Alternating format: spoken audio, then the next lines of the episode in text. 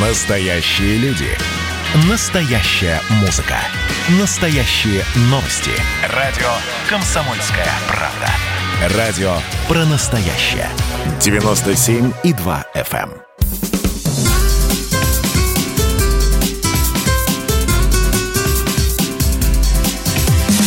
Программа с непримиримой позицией.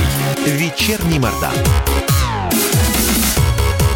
И снова здравствуйте в эфире радио «Комсомольская правда». Я Сергей Мордан. Я Мария Бачинина. Добрый вечер. А давайте теперь поговорим про другое. Ладно, поговорим теперь про настоящее, про страшный вирус, от которого все умрут. COVID-19. COVID, COVID-19. Значит, смотрите, что, что сегодня было. Во-первых, а Собянин отключил пенсионные удостоверения и карта, не знаю, что там, карта москвича для детей и студентов, чтобы не шарахались, не ездили. С 9 октября и до окончания каникул Озвучь, приостановлен льготный проезд школьников в общественном транспорте. Деньги будут перенесены на более поздний срок. С 9 по 28 приостановят бесплатный проезд для москвичей старше 65 и граждан, страдающих хроническими заболеваниями. Им необходимо оставаться дома.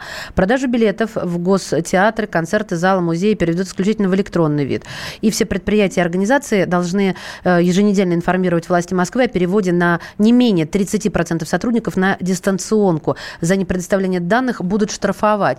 А вот что еще интересно, что э, пишут э, э, РБК, пишет, кстати, серьезно, Собянин обязал предоставлять э, номера машин и телефонов, ушедших на удаленку, сообщать личные данные сотрудников, работодатели должны еженедельно.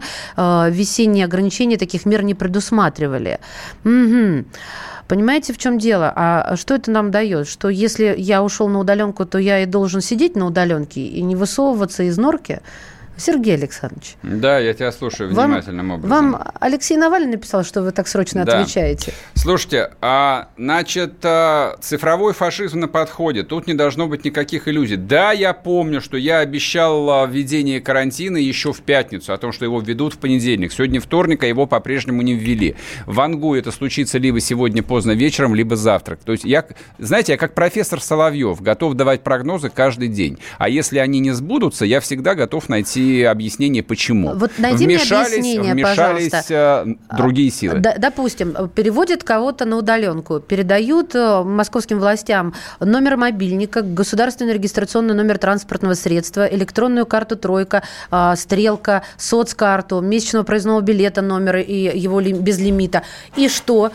Ну, я на удаленке. Зачем эта э, информация? Затем, чтобы ты не ездила, потому что на самом Куда? А деле... если я не на работу я тебе еду? объясню. А на рынок огр- картохи а- купить? Огромное число пенсионеров вообще куда-либо шарахается лишь потому, что у них бесплатный проезд. Потому что когда у тебя Мы там сейчас прое- о, проезд о метро... работниках, которых Да отправили на удаленку. Что это за- Рабо- Работников пока что просто а, отправляют на удаленку, а пенсионеров уже запирают в цифровой концлагерь. Им отменили функцию бесплатного проезда. А если метро стоит, э, сколько там, 45 рублей Оно сейчас? стоит дорого. Это вот, то есть, достаточно. да, то, то никто никуда не поедет. Да, Сереж, я это понимаю. У меня другой и вопрос. Ты мой вопрос услышь. Давай. А, сказано, что еженедельно предприниматели будут представлять данные работника, которые переведены на удаленный режим, и будут сообщать вот все то, что я перечислила. А зачем, не сообщается.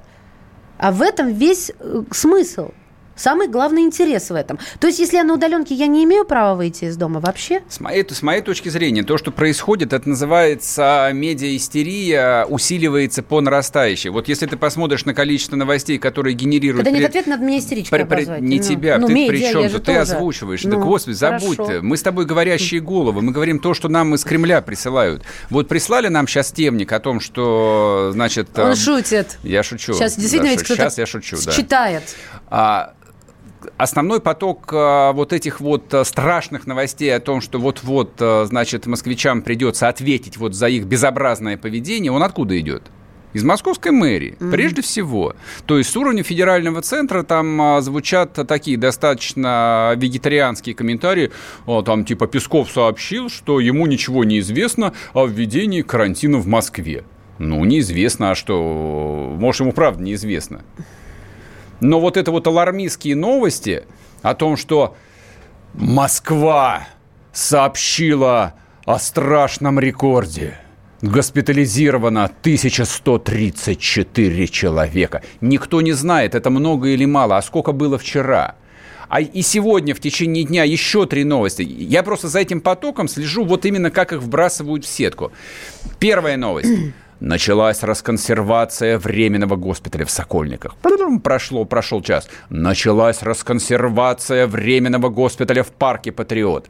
Почему сразу не сообщили? Почему? Что Реш... именно не сообщили? А, сразу про... Да, а, объясняю, подождали. объясняю. Да. Потому что давление на мозги должно быть постоянное, чтобы к вечеру вы были уже готовы принять новость, что это вы, мрази, во всем виноваты. Это вы, мерзавцы, не носили перчатки все лето.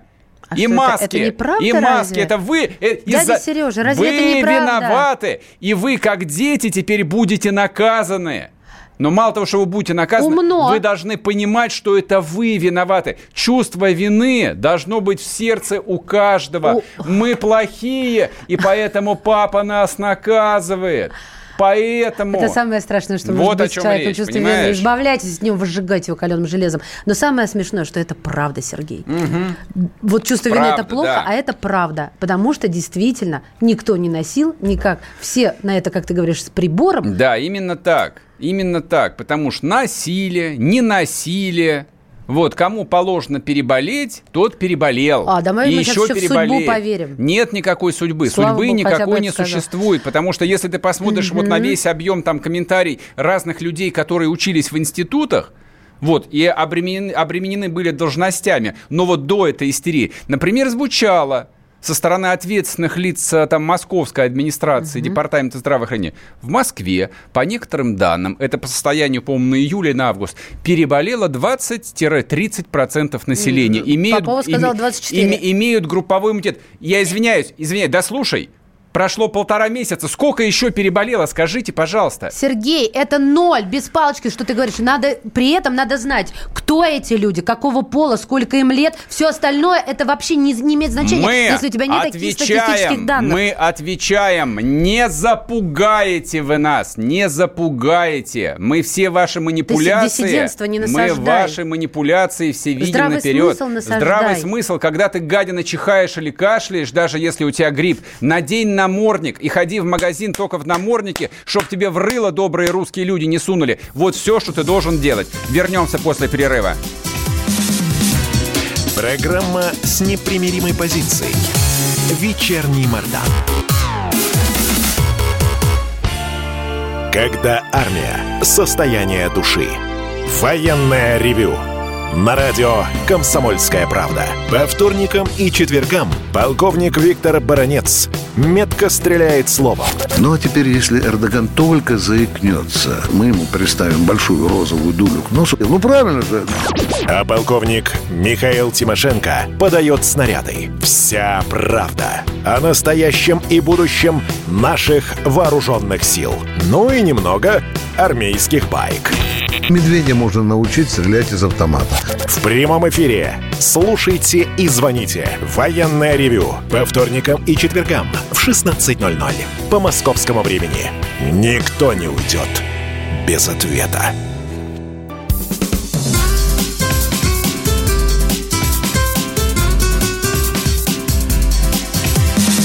Программа с непримиримой позицией. Вечерний Мордан. И снова здравствуйте в эфире радио «Комсомольская правда». Я Сергей Мордан. Я Мария Баченина. Добрый вечер. Так, слушайте, а сейчас перейдем к новой теме. А я вам вот что советую прочитать. Я сейчас а, у себя в телеграм-канале разместил чудесную, совершенно такую официозную новостюшечку, но она поражает воображение. Мое, по крайней мере, поразило. То есть, я напомню, идет 6 лет война в Донбассе. Не на Донбассе, на Украине мы говорим. И война в Донбассе. Там украинская армия убивает добрых русских людей. Значит, к Путину приезжает э, товарищ Виктор Медведчук. Это украинский олигарх, который вроде бы как представляет там пророссийские интересы. А, и приехал он просить Владимира Владимировича, а, чтобы Россия отменила санкции против некоторых украинских предприятий. Потому что страдают очень люди, и рабочие, и они, в принципе, неплохо относятся к России, и страдают.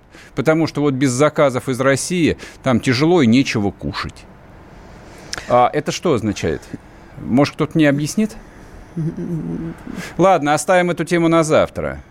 Можете сами ее... Я про... решила попробовать прокомментировать, как я подрезал крылья. Нет, нет. давай, комментируй, ну-ка давай. Уж нет. Нет, Уж давай-ка нам про информационную войну, а то ты как-то издалека зашел. Ой, не, ответ Путина замечательный. Я прекрасно понимаю, что вы имеете в виду. У меня сердце болит от того, что люди на Украине, которые работали на предприятиях и были ориентированы на сбыт этой продукции в России, оказались в сложном положении. Это самое главное, это хочется, конечно, исправить. Мы к этому готовы. К тому, чтобы эта ситуация была перевернута и все с головы встало бы на ноги. А, не, вру. Но мы не можем сделать какие-то исключения из перечня тех стран, поэтому сдохните! Сдохните вы от голода, падлы! Сдохните! После вот этого Это сказал бы я, если бы я... Если не я... смей говорить, что ты не умеешь разговаривать как Лукашенко. Вот если, бы я, если б я был Песковым, да. вот на вопросы журналистов я бы отвечал бы именно так, да что тебя бы дурку вы. упекли это на правда, второй неделе это работы. правда, да, к сожалению, да. да. Ладно, поэтому приходится здесь. Значит, смотрите, здесь а теперь а, про информационную войну. Информационная война продолжается не только в студии радио «Комсомольская правда», mm-hmm. и не только мы воюем с проклятыми либерастами. В России вообще почти все воюют с либерастами, а оставшиеся, кто не воюет, воюют с «Единой Россией». Это я сейчас Навального имею в виду. А, Сегодня вышла такая не очень заметная заметка, но довольно многозначная, о том, что заявление сделали два высокопоставленных американских чиновника. Вот что они сказали. Смотрите. А, сказал а, генерал в отставке Майкл Нагата, который был на минуточку директором по стратегии Национального контртеррористического центра США. Я думаю, что США потерпели стратегическое поражение в информационной среде. Мы даже не держимся, мы терпим поражение. Нас перехитрили, нас обошли с флангов, нас переубедили. Это первое. И после этого а, выступил, сейчас скажу, женщина там да, бывший начальник на минуточку российского отдела ЦРУ Карен Монаган, женщина, заметьте, страна победившего феминизма, которая подчеркнула, что ставки в информационной войне намного выше, чем в войне с терроризмом. А так, информационные операции в мире компьютерной разведки были задуманы больше как тактические. Информационные операции против наших ближайших конкурентов должны быть более стратегическими, предполагать гораздо более критическое мышление относительно наших целей, что мы на самом деле и пытаемся сделать, но у них не получается. Ну, соответственно, в общем, они тоже говорят, что э, американцы все просрали. Это удивительно. Вот... Э, я когда прочел эту новость, э, поначалу во мне поднялась э, волна бурной радости и счастья о том, что мы у американцев выиграли хоть в чем-нибудь. Ну, по крайней мере, в информационной войне. То есть мало того, что мы им подсунули нового президента, который э, за два дня умудрился каким-то образом вылечиться от коронавируса, так мы еще их победили в информационной войне. Почему это важно? Потому что, ну, я напомню тем, кто постарше, те это и так хорошо знают, те, кто помладше, вот им будет любопытно. На самом деле, Прежде чем развалиться на части, Советский Союз потерпел поражение именно в информационной войне. Это главная война, в которой потерпел поражение Советский Союз. Надо сказать, что Российская Федерация извлекла уроки из этого страшного поражения 20 века. И, конечно же, ресурс а, российской медиаотрасли в широком смысле этого слова совершенно несопоставим. Да, Россия в состоянии отстаивать свою позицию не так, конечно, как хотелось бы, но есть, славьте Господи, специально обученные люди, которые в состоянии промывать мозги вам и здесь, и американцам там. Это была краткая вступительная речь. Сейчас мы обсудим это с Дмитрием Дробницким, политологом, американистом. Дмитрий Олегович, здрасте. Здравствуйте. Здравствуйте, здравствуйте. Ну, скажите, вот это вот а, странное заявление двух американских отставников, а, это попытка получить какой-нибудь грантик, или они действительно считают, что Америка терпит поражение именно в информационном противостоянии? Ну, и то, и другое. И то, и другое. Понятно, что отставные высокопоставленные военные с правом голоса в э, различного рода американских изданиях – это лоббисты. Вот. А лоббисты всегда пробивают определенного рода корпоративные интересы. В данном случае, по всей видимости, денег на информационную войну нужно дать. Вот. Военные просто так ничего не говорят, в том числе и отставные. Угу. С другой стороны, в сказанном есть э, вообще сермяжная правда. Дело все в том, что тут э, Э, не столько даже вот какие-то внутренние неурядицы в Соединенных Штатах, сколько, вообще говоря, потеря ясного месседжа, ясного образа вот э, глобального Запада во главе с Соединенными Штатами, образ э, С одной стороны, вроде как и не град на холме, с другой стороны, и не свободный мир. Вот, вот, вот эти образы, которые раньше были ясными, яркими, привлекательными, ясно, что сейчас они там за пару десятилетий, там, может быть, там за три десятилетия прошедших последних, они, конечно, потеряли яркость. Они уже мало кого убеждают, но это, это просто медицинский факт. В этом смысле Э, тут не очень э, понятно, что имели в виду генералы, когда говорили о том, нас обошли, нас обманули, нас объегорили. Вот эта часть мне не очень ясна. Но в целом тут есть и правда, и, конечно, лоббирование, так сказать, получение дополнительных денег на разработку нового, нового информационного оружия какого-то, да? Скажите, пожалуйста, угу. скажите, а вот, э, вот как э, выглядит взаимодействие американского правительства и американских медиа? Ну вот, э, смотрите, как бы я из контекста сейчас выдергиваю там, ну, явно метода внедрения цензуры американскими социальными сетями. А, явно там недружественные заявления по отношению к России и Китаю со стороны того же Microsoft. То есть, по идее, частные компании, которые там озабочены больше всего и там извлечением прибыли, тем не менее, они совершенно явно вовлекаются в политику. Как это происходит? Ну, во-первых, начнем с того, что крупные корпорации, в общем, которые вы назвали, это, в общем, корпорации только отчасти американские. В том смысле, что у них офисы находятся в, в, в американских мегаполисах. Но это вообще глобальные корпорации. Их интересы, ну, распространяются далеко за пределы э, Соединенных Штатов, и иной раз они даже участвуют и в антиамериканской пропаганде тоже. В всяком случае, когда началась вот эта вся история с тем, что Америка российская страна, что надо изживать системный расизм, что вообще говоря и революция американская плохо, и отцы-основатели расисты, и мезогоны. Вот когда все это началось, это очень активно было поддержано именно цифровыми компаниями. И в этом смысле, поскольку они, конечно, сами по себе очень э, мощные структуры, как бы, которые чувствуют, что даже некоторые правительства сильных стран им, так сказать, не ровня, у них политика фактически иной раз бывает на первом месте. То есть э, расценивать эти компании исключительно как э, людей, которые считают там собственную прибыль, ну нельзя. Это, конечно, люди, которые формируют политику. Они хотят сформировать политику будущего, они хотят сформировать будущее под себя. И, а это и есть политика формирования. Я понял. А вот как э, действующий э, политический истеблишмент, но ну, я просто, это же фигура речи, когда я говорю американское правительство, понятно, что это там немножко другая политическая система, не как у нас. Тем не менее, как э, они взаимодействуют? Вот, ну, вот, смотрите, как можно убедить совет директоров Твиттера, а, присваивать э, галки э, финансируемыми государством а, ресурсом там а, российскому РТ и категорически эту галку не ставить радио свободе, например. То есть, ну, очевидно же, двойные стандарты. Ну, я даже сказал, что там тройные, четверные, и бог Это знает, понятно, что, да, естественно. Да, какие, какие стандарты здесь применяются, но надо сказать, что вот это зависит, конечно, от той политической силы там на капиталистском холме или вообще в целом в Вашингтоне, э, которую вы рассматриваете. Некоторые как раз активно требуют от э, Твиттера, от, э, от других цифровых компаний, от Фейсбука, там, скажем, да, вообще от социальных сетей, требуют от них, вообще говоря, жесткого соблюдения американского суверенитета, американских интересов. И в этом смысле не выступать на стороне, так сказать, не американских сил или если уж они площадки для высказывания мнений, требуют от них э, так сказать, беспристрастности и подчинения, вообще говоря, правилам общественного пространства, чему они сопротивляются, естественно. Uh-huh, uh-huh. В этом смысле это столкновение двух политик. Там той же демократической партии выгодно то, что сейчас э, делает, так сказать, там э, э, Google, то, что там делает Twitter, то, что делает Facebook, это им выгодно, и в этом смысле они как бы поддерживают, э, так сказать, их вот всякие, всяческого рода цензуру там и все прочее. Вот. А то, что Э, из, э, так сказать, из государственного, что называется, mm-hmm. изымаются какие-то там... Ну, во-первых, давайте начнем с того, что Радио Свобода для них считается, что это очень маленькое явление. Вот просто это мало денег, это заброшено, они уже несколько раз поднимали, кстати, mm-hmm. эту тему, что это слишком мало денег, а и слишком мало эффективности. Mm-hmm. Но, опять же, глядя из Вашингтона, а, ведь там есть два взгляда. Один есть взгляд такой более-менее близкий Трампу, более-менее. Это все-таки взгляд, что вот мы Америка, мы национальное государство со своими союзниками. Mm-hmm. А другой взгляд, мы офис Э, глобального Запада. Мы офис глобализации, для которой, вообще говоря, внутренняя Америка, если не враг, то уж точно совершенно противный. И с этой точки зрения, конечно, нет никаких у нас государственных вещей. Мы просто правда. Мы просто будущее человечества.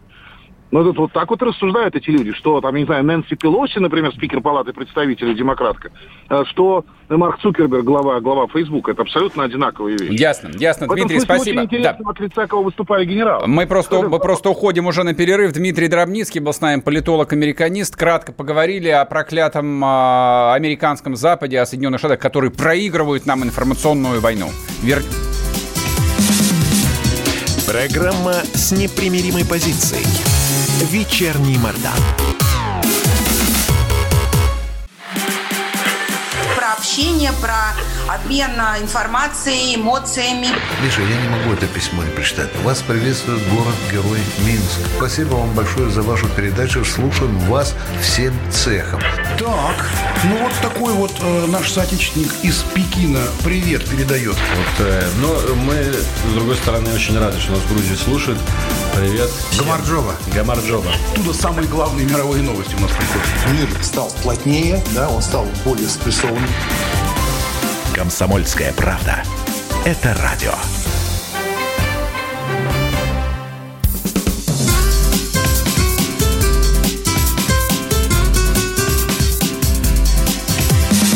Программа с непримиримой позицией. Вечерний Мордан. И снова здравствуйте в эфире радио «Комсомольская правда». Я Сергей Мордан. А, я Мария Баченина. Добрый вечер. Смотрите, а у нас что ни день, то юбилей. Практически каждый божий день. А, значит, а, или годовщина, или юбилей. Но есть годовщины, которые хочется действительно, к сожалению или к счастью, вспоминать а, ежегодно. Но, допустим, 3-4 октября, последние лет 10 особенно, вот мне кажется, именно последние лет 10 мы вспоминаем события в октябре 1993 года в Москве. Почему? Простой ответ. Потому что расстрел Белого дома Ельциным стал, наверное, там самой главной исторической травмой, которая определила будущее России, я думаю, что лет на 50 как минимум вперед. То есть неважно, хорошо это или плохо, вот, но это определяет и наше настоящее, и во многом определяет наше будущее. Но в новейшей отечественной истории есть довольно много событий, которые, а, ну, не грех вспоминать и каждый год, а уж когда возникает круглая, гад, да, круглая дата, тем более есть повод поговорить об этом обстоятельно. Итак, в Германии сейчас отмечают, это длинные будут праздники, 30-ю годовщину объединения страны. А я первый раз а, ездил за границу, еще когда был жив а, Союз Советских Социалистических Республик, именно в Федеративную Республику Германию. То есть тогда, напомню, было, была ГДР, социалистическая и была ФРГ. Было два немецких государства. Вот, поэтому вот у меня была возможность все это потрогать пальчиками, посмотреть. Вот какая же она та самая реваншистская проклятая Западная Германия, как она выглядит, как она загнивает. А было-то, по-моему, какой, 88-89 год, вот буквально через год, соответственно, Германия стала единая. А, Внутри Советского Союза, надо сказать, никто на этот счет особо не переживал. Ну, по крайней мере, вот поколение там 20-30-летних, а, им до этого дела особо не было. До, это был, до этого было, конечно, дело о нескольким миллионам а, советских офицеров и их семей, которых выводили форсированным маршем оттуда и размещали, факт... это не фигура речи, в палатках в чистом поле. Да, ты не знала об этом? Ты не знала, как выводили группу советских войск Германии? Ну, видимо, вот такого финала нет. Да, именно Скажу так. Честно. В, чи- в чистое поле выводили. Выводили в чистое поле. Причем а, там а, Гельмут Коль, это вот последние воспоминания, которые тут цитировались вчера-позавчера, говорил о том, что Германия выдала советскому, ну, Горбачеву, не советскому, Горбачеву фактически, под Да, его честное слово, уточним. ну, в современном эквиваленте миллиард евро, ну, вот если вот на современные деньги. И Коля об этом вспоминал, о том, что если бы Горбачев попросил бы 100, дали бы и 100, дали бы и больше.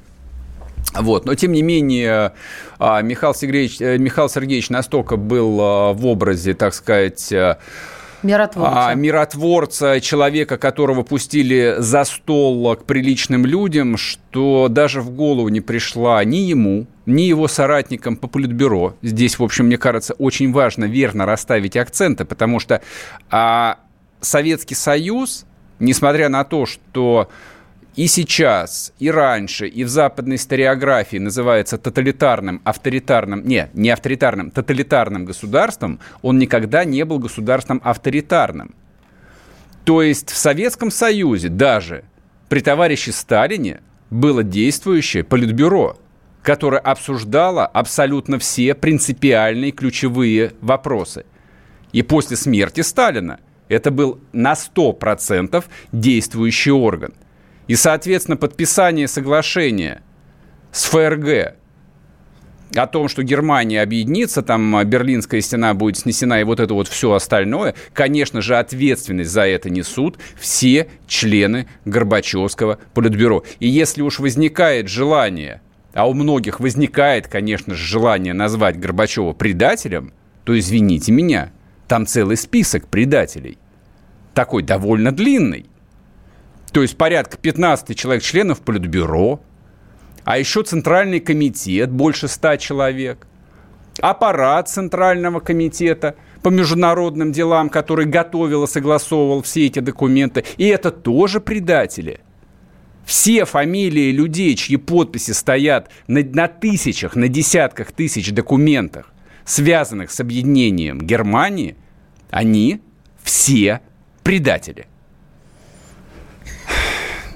Здесь что удивительно, а вот эта вот концепция, ну, я бы сказал так, а Горбачев, наверное, самая ненавидимая фигура в современной российской истории, которая даст фору кому угодно, даже Ельцину Кровавому на самом деле. С языка снял, я думала. Даже Ельцину. вот да, да, да, даже к Борису Николаевичу, в принципе, ну, отношение такое не то чтобы легковесная, но, мне кажется, вот чисто интуитивно внутренне русский народ воспринимает его, ну, вот как такую сложную там фигуру, вот очень многогранную. Ну, вот такой-то он вот, от корней. Да, он где-то плыл по течению, он принимал решения резкие, непопулярные, преступные, ошибочные. Вот, но ни у кого а, не повернулся бы язык назвать его не предателем. Кстати, это важно а не марионеткой. Ну, за исключением, может быть, там последнего года его жизни, когда он был уже совершенно там больным э, человеком недееспособным. Предателем называли именно и только Горбачева. Да, я знаю, у Горбачева всегда было, есть и сто процентов будет э, там э, убежденное ядро поддержки – и это причем не просто вот некие там мифические либералы, которые а, там вот из всей истории э, там середины 80-х, начало 90-х годов выносят вот только там простые какие-то месседжи о том, что Горбачев дал вам свободу. Горбачев отменил шестую поправку в Конституции. Что еще? Ну, все, наверное, да. Вот он дал вам свободу, да, свободу слова, разрешил напечатать Анну Ахматова, Соложеницыну, Варлама Шаламова и что еще. И у журнала «Огонек» был тираж, по-моему, там 4 миллиона экземпляров. Был такой журнал еженедельный. Вот, были такие тиражи в свое время. Ну, собственно, все. Ну как все? То есть это я могу сказать все, а кто-то скажет, вам что, мало? Что вы говорите, что это все? Вам что-то кроме свободы еще надо? Вы, десятки поколений рабов, которым Горбачев дал свободу, подарил ни за что, не по праву первородства, которое вы продали большевикам в семнадцатом году, а просто как Господь Бог от щедрот, от любви своей безмерной просто подарил вам свободу, и вы неблагодарные плюете ему в протянутую руку и шельмуете ему, и харкаете ему в спину вслед – великому этому человеку. Я этих разговоров слышал неисчислимое количество раз. И, честно говоря, как правило, ну, по молодости я начинал ругаться матом, честно говоря. Никогда не, не молчал а, на этот счет. А потом а, стал отмалчиваться, потому что а, даже не находил слов. То есть а, вот в моей как бы логической системе не склеивалась картина. Вот я вижу перед собой, допустим, там взрослого, умного, образованного человека, безусловно, умного, и я не понимаю, как в цепи его логических рассуждений там вываливаются огромные куски. То есть он говорит про свободу, но при этом а, отказывается принять, что эта свобода стоила жизни сотням тысяч людей. Буквально они были убиты. С 88 -го года, с начала войны в Карабахе, эти люди были просто убиты, замучены. Ты сейчас все это высказываешь, и у меня почему-то такое непреодолимое желание начать со мной спорить. Нет, нет, нет, нет. Почитать что-нибудь по этому поводу, знаешь, в жанре альтернативной истории. А что было бы, если бы не было бы? А вот а, это, конечно, такой смешной был бы разговор, а вот что было бы, Нет, если я бы понимаю, не было что бы. история не терпит, и на-на-на. Не-не, я сейчас не Но про это. неудержимое это, желание. Это, это, это банальность, да, конечно, все знают, что история не терпит. И вот а, я когда там начинаю копаться в памяти, когда я читаю там воспоминания людей, а, ну вот, которые были у власти, там, у реальной власти в те времена. Там вот я перед Новым годом делал там а, целую серию интервью с а, бывшими министрами, замминистрами путей, а, с- Министерства путей сообщения. То есть люди, которые командовали железнодорожной отраслью советской страны на протяжении последних там 20 лет перед ее распадом. Вот, и я с ними со всеми говорил именно про этот период времени, что происходило. То есть я их спрашивал, ребят, вы руководители настолько, вы руководили настолько сложным индустриальным организмом, настолько совершенным, то есть советские железные дороги, это была образцовая система. То, что они практически без потерь дожили до 2020 года, в том числе это говорит о том, насколько это на совесть было сделано, то есть какого уровня а, вот а, подготовка самого низа, там, с кочегаров, до самого верха, до членов правления существовало. И я их спрашивал, как же так? Что происходило там в 86-м, 7-м, 8-м, в 9 году? И вот эти вот люди, которые были там либо э, за, замы министров, министры, и они говорили, мы, мы сами не понимали. То есть мы думали, что все идет как обычно, ну, происходят какие-то проблемы, и даже у них не хватало вот этого фокуса зрения увидеть всю картину целиком, что страна, которой они посвятили реально всю свою жизнь, обваливается просто в пропасть, как огромное здание, Да. которое взорвали в несущих конструкциях, и оно осыпается на глазах, потому что, ну вот в исторических масштабах распад такой страны в течение там двух лет, меньше, это фактически взрыв. И здание рухнуло, от него осталась только пыль. Вот что означал там распад Советского Союза. И кто заложил этот динамит, я не знаю, но повернул «Динамо» – Михаил Сергеевич Горбачев, без всякого сомнения. И все началось именно с объединения Германии. Вернемся после перерыва, не уходите.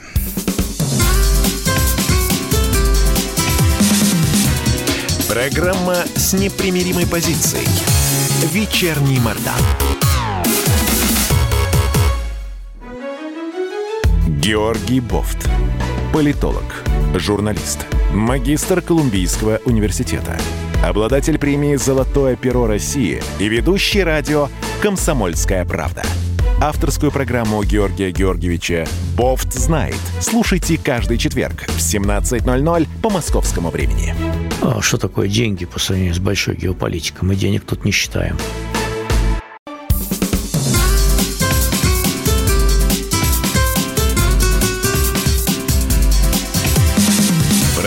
Программа с непримиримой позицией. Вечерний Мордан. И снова здравствуйте. В эфире радио «Комсомольская правда». Я Сергей Мордан. Да, я Мария Баченина. Вы с самого начала ждали, вы же обещали, про СССР писали. Вот сейчас как раз Да, ну вы- да, это. спасибо. Вчера просто слушатели напомнили, а что же там вот э, с 30-й годовщины объединения Германии. Ну вот э, мы решили об этом поговорить, потому что в моем представлении э, вот финал Советского Союза, или, скажем так, советской системы, в которая включала в себя и половину Европы, всю Восточную Европу, весь социалистический лагерь, он начался именно с объединения Германии. То есть вот ровно после этого э, там, момента вот процесс стал уже полностью необратим. Все, как бы империя стала скукоживаться, и это было не отступление легионов Рима, это был разгром легионов.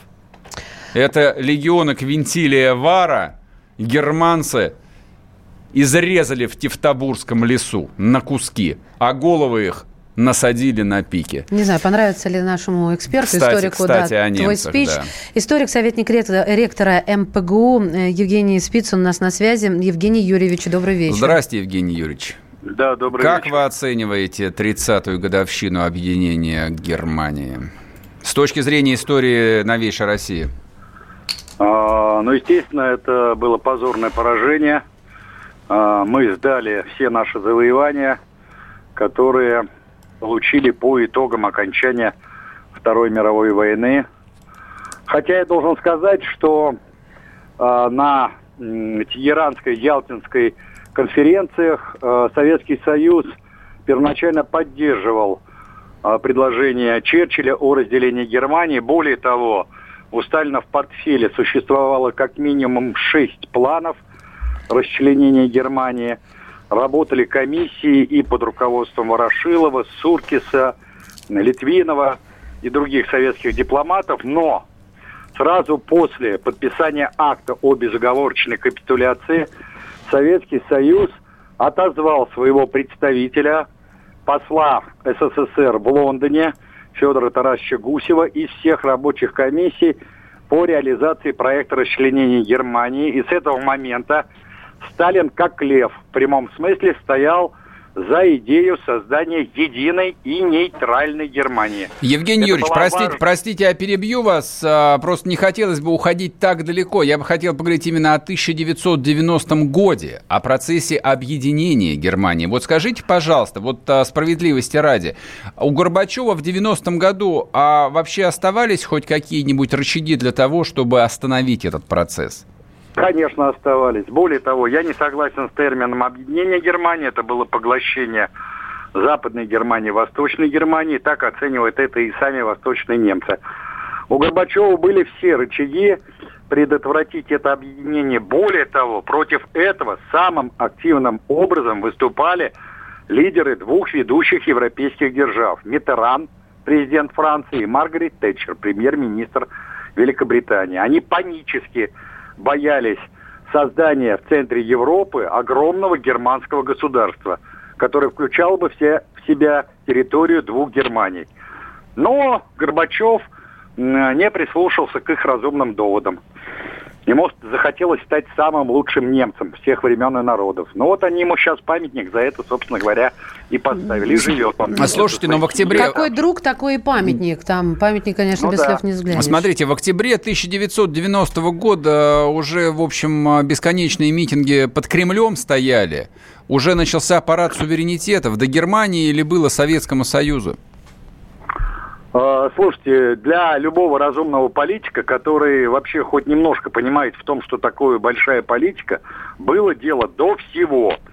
И до наведения порядка внутри страны, и до сохранения вот того пояса безопасности, который существовал. Ведь Сталин не просто так решал эту проблему, он панически боялся повторения 1941 года. Чтобы не повторить этот сценарий, надо было как можно дальше отодвинуть от Советского Союза, от границ Советского Союза, территорию возможного агрессора. И он эту задачу решил, блестяще. А мы все за понюшку табака отдали, за какие-то мифические э, представления о едином европейском доме, о том, что нам выдадут, выделят там какую-то квартирку со своими коммуникациями и так далее, и так далее. И все дальнейшее, в том числе и подписание вот этой печально знаменитой хартии для новой Европы, ведь тогда начался процесс вывода наших войск с территории Европы. Я имею в виду не только с Германии, но и с территории той же Чехословакии, с территории той же Польши и так далее. Вывод войск советских войск с территории Германии – это лишь вишенка на торте, это завершающий этап нашей капитуляции. Понимаете? Да. Я считаю, что э, то, что мы дали возможность создать единую Германию, ладно, бог с ним – мы вроде бы соединили как бы разделенный народ, хотя нас никто об этом не просил, я имею в виду сами немцы. А войска-то зачем надо было выводить? Американские войска до сих пор стоят на территории Германии. Мы вполне могли поставить условием объединения Германии сохранение наших войск как минимум на 20-30 лет. Более того, содержание этих войск. Угу. И тогда бы, я вас уверяю, позиции современной России в международной политике были куда как более крепкими. И никто бы санкции нам не вводил, по крайней мере, со стороны Европейского Союза. Потому что у них перед глазами маячил бы домоклов меч огромной группировки в 500 тысяч солдат и офицеров. Там у нас, извините, одна 16-я авиационная армия была почти 2000 самолетов. Да это понятно. Я-то и скажу, что, что у, у, нас, у нас сейчас вся российская армия 300 тысяч солдат, поэтому что нам не фантазировать? Дело в том, что сейчас совершенно иную политику, иное поведение показывает наша страна. Вот э, э, вы так знаете, э, эх, вздрогнем, дубинушка, ухнем, Евгений Юрьевич. Вот я это услышала. А сейчас совсем по-другому, другая полемика. Она, она-то сейчас как поступает себе? Нет, ну Мы сейчас как... Э, скромно, интеллигентно, сдержанно ведем себя. Вы посмотрите, что они вытворяют в той же Польше, в той же Прибалтике. Нет, я про нас, про Россию, а не про них. А, мы, ну, естественно, нам куда деваться-то? Мы теперь вынуждены, как зайти, сидеть по норам. Как... Не только выражать наша, я прошу прощения, озабоченность. Ясно. Понимаете? Спасибо. Поводу всего и вся. Спасибо. Сейчас война идет на Южном Кавказе, Эрдоган там распоясался, а мы выражаем нашу озабоченность. Как и обычно. Совершенно очевидно, что эту войну развязал Эрдоган для решения своих, прежде ясно, всего, внутренних ясно. проблем. Спасибо. Евгений Спицын был с нами, историк, советник ректора МПГУ. А, но я попробую кратко прорезюмировать. А, я все же думаю, что в октябре 1990 года а, партия уже была сыграна. Советского Союза в октябре по факту уже никакого не было. Парады суверенитетов уже начались. Прибалтика уже объявила об отделении. И никаких танков, они там стояли. Горбачев никуда не бросил. Поэтому, а, мне кажется, то есть они ему поставили памятник, но я даже не знаю, как кому. Но дело не о немцев. Немцы, да, наверное, ему благодарны.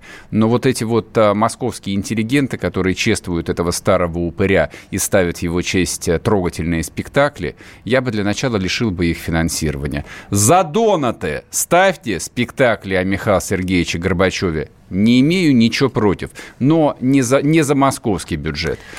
Хорошего вам вечера. Всем пока. Берегите себя. Подписываюсь.